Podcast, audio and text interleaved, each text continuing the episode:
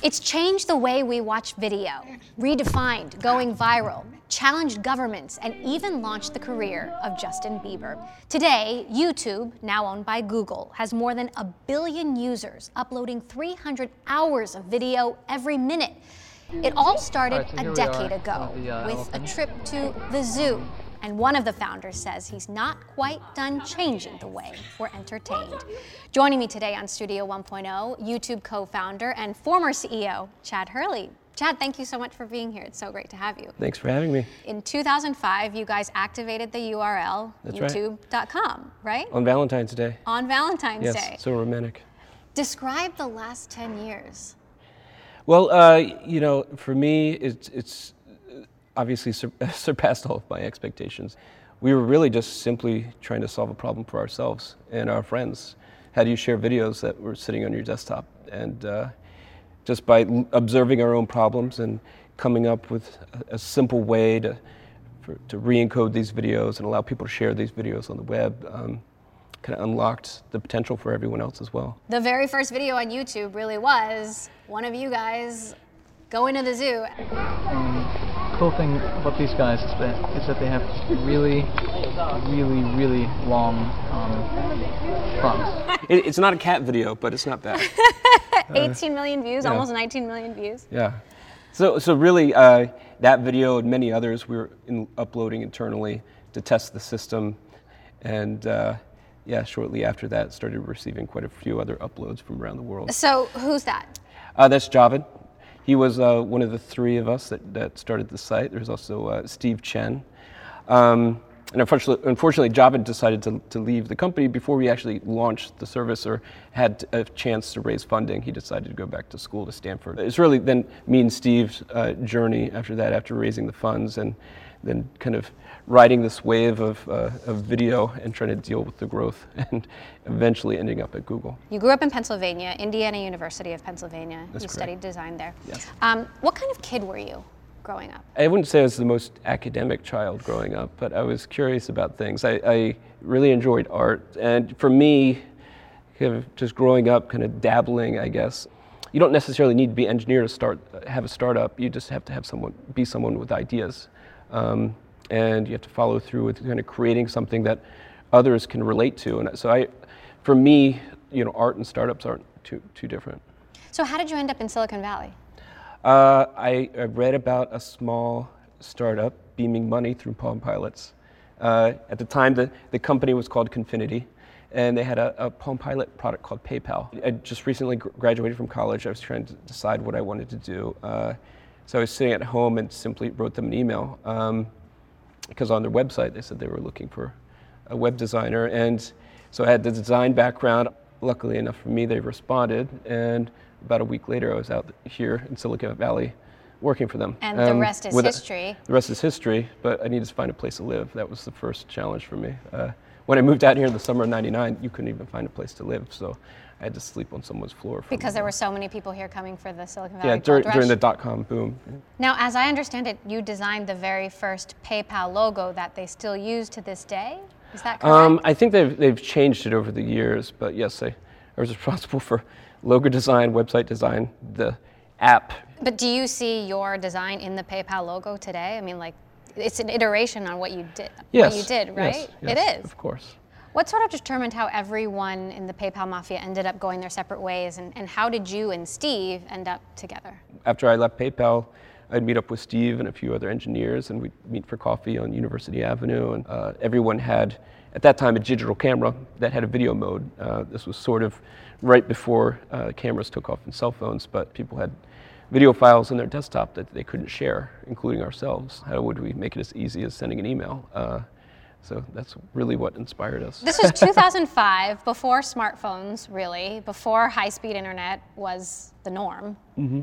How difficult was it to get this off the ground? I, I think because we, we knew not, nothing about video, we weren't scared about getting into it. I think the same thing with PayPal and payments. I think if we realized how much fraud and how many you know, other things, hoops we'd have to jump through in terms of uh, the finance industry, uh, probably would have never started the project. It's the same with, with video, dealing with, with bandwidth and hosting and streaming issues. So because of that, we were able to hit kind of the video market just at the right time when people were getting broadband, when people were getting the devices in their hands. And we were, I guess, in the right place at the right time. You sold to Google the next year, right? So it was only Yeah. like 18 months. Yeah, 18 months. For 1.65 billion dollars. It was a rocket ship, and uh, it continued to be uh, kind of this this journey, this uh, that where we were just kind of holding on for our lives. Um, even after we became part of Google, if anything, things just accelerated from there. Obviously, we had more resources, but uh,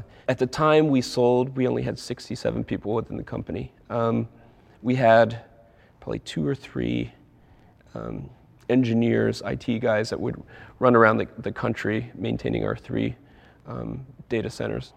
At the time, we didn't, you didn't have the luxury of just plugging into Amazon Web Services or something. We, you actually have to go out and build your own machines. Um, and beyond that, we were threatening basically to both sides of the industry, both the internet industry, the Googles, the Yahoos, and the Microsoft want to kind of control, uh, con- continue to, to retain their control. But then you also had the media world, uh, traditional media world, uh, the studios, the labels, um, and others wanting to kind of retain control of, of distribution. So they were attacking us, accusing us of not doing the right things around copyright, when in reality we're building all the tools, more tools than any of our competitors, and more policies from day one than anyone else to deal with all of these problems, and actually eventually create solutions for them where they could monetize this. The music industry earns billions of dollars off of YouTube on an annual basis now, uh, but with all of the all of these people looking at us, um, and for us just struggling to kind of think, keep things up and running, we had no other choice really. At the end of the day, to be acquired by someone, and uh, for us, we were lucky enough to kind of be acquired by Google, who, in my mind, kind of took a chance on us, um, and that really YouTube probably wouldn't be here today or what it is today without their support. So I'm really thankful that we ended up there. So you felt you had to sell. Oh yeah, I, I, I have no doubt that if we tried to have uh, go alone, um, that we would have been eventually crushed by lawsuits or just not being able to scale. We would have loved to have remained independent, and we wanted to see what we could do to, to kind of go IPO and remain independent, but other forces didn't allow us to do so. So what was it like transitioning over to Google? One of the things that Larry and Sergey, and especially Eric, told us when they first met us, they, they said, you know, continue to run this yourself, continue your culture. We just care about growth, and really just let us know if anyone gets in your way. Now, until more recently, there was always a question about how YouTube was going to make money. What was so hard about it? What was so hard about building it into a business? I think people were, were just internally or even externally looking for, you know, this, this big answer, this, this, you know, there has to be something other than just another video on top of a video. At the end of the day, I think it is just all about targeting. It's, it's all about providing choice to the viewer. And there's going to be more than enough mon- ways to monetize the site just looking at traditional means of advertising. But uh, people are always looking for this, this bigger answer, and they, I still think they continue to this day. You stepped down as CEO in 2010. Why did you leave? I just I just wanted new challenges, and I mean I just felt like YouTube was in great hands, and that we had really seen things through as a business. Uh, that there were all these doubts when they first acquired us, but I felt by the time I left that a lot of those doubts were answered, and that it really had turned into a true business for Google. How much do you think you, YouTube is handicapped by not having its founders there? I think that, uh, again, YouTube had has done the right things. I think they'll continue to do the great things. I think what YouTube is dealing with today is is more competition, um, just because video is ubiquitous now. At the end of the day, I think it's just about YouTube diversifying its business model. What do you mean by that? So there's different ways that people are paying and, and consuming video. Um, right now, YouTube's been sort of one-dimensional uh, for the most part with just advertising. What other business models should YouTube be implementing? Well, you, you have different forms of VO, VOD, if- and I, I, I think it's giving these tools directly to the creators, um, kind of letting them determine how they want to monetize their content. Uh, if they want to charge their subscribers and how much, and if they're going to charge their subscri- subscribers, what type of content. There's other models to monetize it. Does it move after that after that point to advertising? So, I think it's just more about options for the creators, and it's providing tools. Um, helping people create better content. They, they've tried to do that with the studios, but I think there's more tools that can help the regular uh, creator create content. You think YouTube should be charging consumers to watch certain videos I think that's an option that they, they, they have. and should be paying creators more. Because YouTube has always been criticized for not paying creators enough. I do think YouTube should be more transparent with their terms and not make it a negotiation. I think every it should be a level playing ground. Um, part of part of the reason of starting YouTube was to democratize video, and to do that, you know, the, the traditional studios, uh, labels, and networks shouldn't get better deals than the regular creator. Um, So, what's a fair percentage? who knows? It's up to them, More than 50? potentially. Yeah.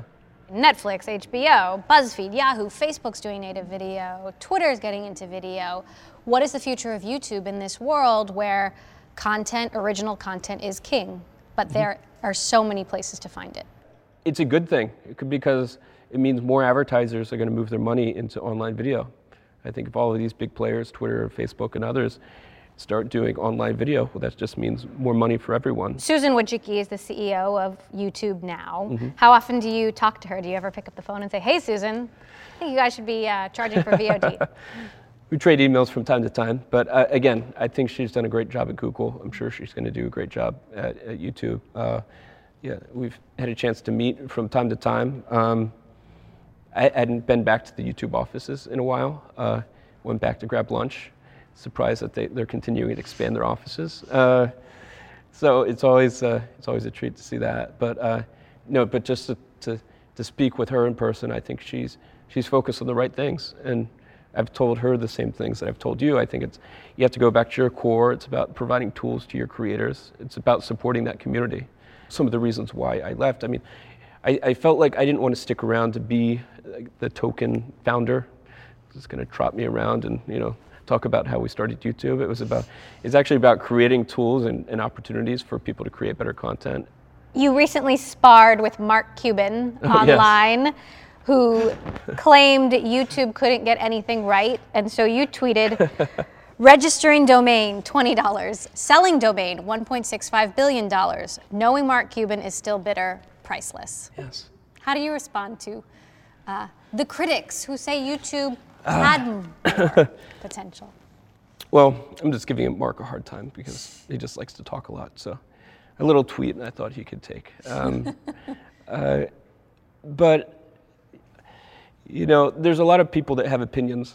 Um, but for the most part, I feel like people should focus on their own businesses and focus on them creating opportunities for themselves instead of complaining about someone else. And uh, at the end of the day, it you know some, sometimes it does come down to jealousy. It comes down to you know missing that opportunity uh, that he had with Broadcast.com. I mean, he had a lot of the right ideas, but he was just ahead of his time in terms of the opportunities that YouTube uh, is going to provide uh, or has provided. Um, I think they're only going to continue to grow. The audience is larger than ever, which means the opportunity for Google is bigger than ever. Do you have a favorite cat video?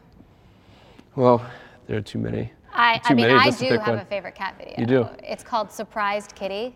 It's pretty awesome. Where he puts his paws up. I've Yes, seen you one. know it. You know it. Yes, it. I know them all. It's estimated that you made more than $300 million in the deal. Has money and success changed you? I don't think so. I don't know. I, I still get up every day, go to work. I just feel like there's still a lot of opportunities to, to solve problems and create solutions for people. So let's talk about Mixbit, what you're doing now. Yeah.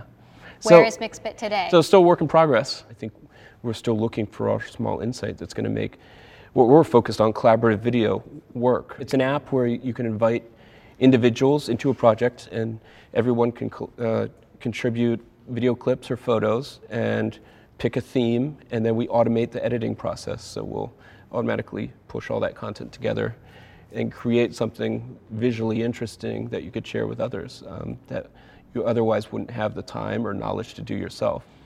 And this was coming off the heels of, of me and Steve working together initially on an incubator. We had all these other projects and offices kind of running at the same time. So that kind of slowed things down. Uh, you know, my advice for any startups out there is focus on one thing and do it well. so no Uh, incubator. yeah, I think the team didn't necessarily know who to listen to, me or Steve, when we were coming back in with opinions on things. So, you know, kind of where we are now with Mixbit and moving forward, I feel like we uh, have a great chance to figure this out. How hard is it to succeed as a video related startup? There's just more people using video, more people with devices, uh, more ways that people are interacting with video than ever. And it still remains to be seen how it all plays out, but I think they, they captured people's imagination. And that's the biggest challenge is rising above the noise and, and finding a solution that people kind of have this emotional connection with and actually want to use. Um, so it's always a journey to, to find that. And, and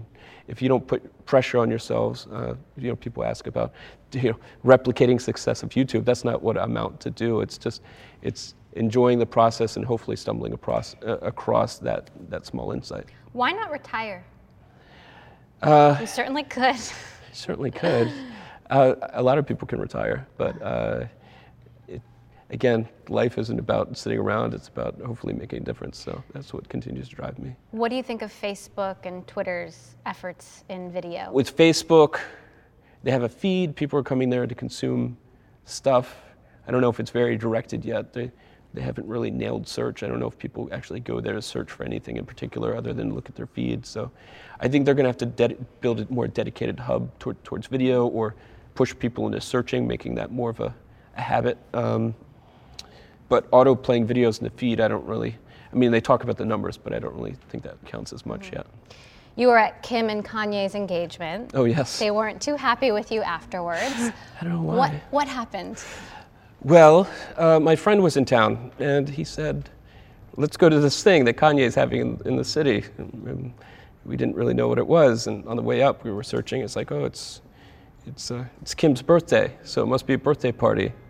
Um, it turned out it wasn't, but I took some video, and I didn't post it until the next day after I saw quite a few other people had posted photos and videos on Instagram. So I didn't think it was a big deal. I asked my friend, and he didn't seem to mind. But uh, after it got out there and, and got a little of attention, uh, then Kim and Kanye wrote me an email. So the rest is history. Well, they, they sued you. yes. So what happened? What was the result of that? Well, they're still suing me. We'll wait to see what happens when this actually airs, but it's been an ongoing process. But you believe you're in the, yeah. in the right? Yeah, of course. Did you have to sign something when you walked in there that you wouldn't share? I don't know what I'm supposed NDA? to talk about with this, uh, with the, the, legal proceedings still going on, but uh, yeah, I did sign something eventually at the end of the night. Okay, but not at the beginning. yeah, no, interesting. Interesting. So we'll see what they have to say about that. You're also uh, an investor in sports franchises. Yeah, you bought into the Golden State Warriors, a soccer team. Yeah, well, it was just an interest and a great group of people to work with. Um, it's originally when Joe Lacob took over the team with Peter Guber, I knew those guys, and I knew that they were going to build a great uh, organization. And uh, just being a sports fan, and and also just understanding the, the world of media, uh, sports are going to retain their value over time because advertisers value live audiences, and you can't replicate a live event. So. Uh, so that's some of the reasons why I got involved. Plus, it doesn't hurt when they're doing so well now. Give me a pinch me moment or a couple of like a moment where you know over the last decade you were like oh my god that was amazing. We've had a chance to do a few debates uh, on youtube uh, pres- presidential debates. Um, there were some surreal moments where you're kind of backstage meeting all the, the democratic nominees or other republican nom- nominees before a debate and kind of just standing in line shaking their hands as they go out on stage. It was definitely a surreal moment so what's next for Chad Hurley?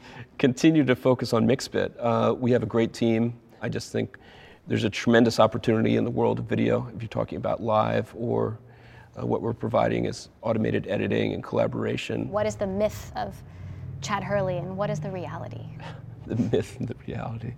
Uh, the myth is that every startup um, has a grand plan. Uh, that that we knew what, what PayPal was going to become from day one, or we knew that YouTube was going to be huge. Uh, but the reality is that no one knows, uh, not even me. Uh, all you have to do is, is take a chance and, and uh, put yourself out there, and hopefully, uh, what you create resonates with others. Chad Hurley, thank you so much for joining us on Thanks. Studio 1.0. It's been great to have you. Thank you. Thank you.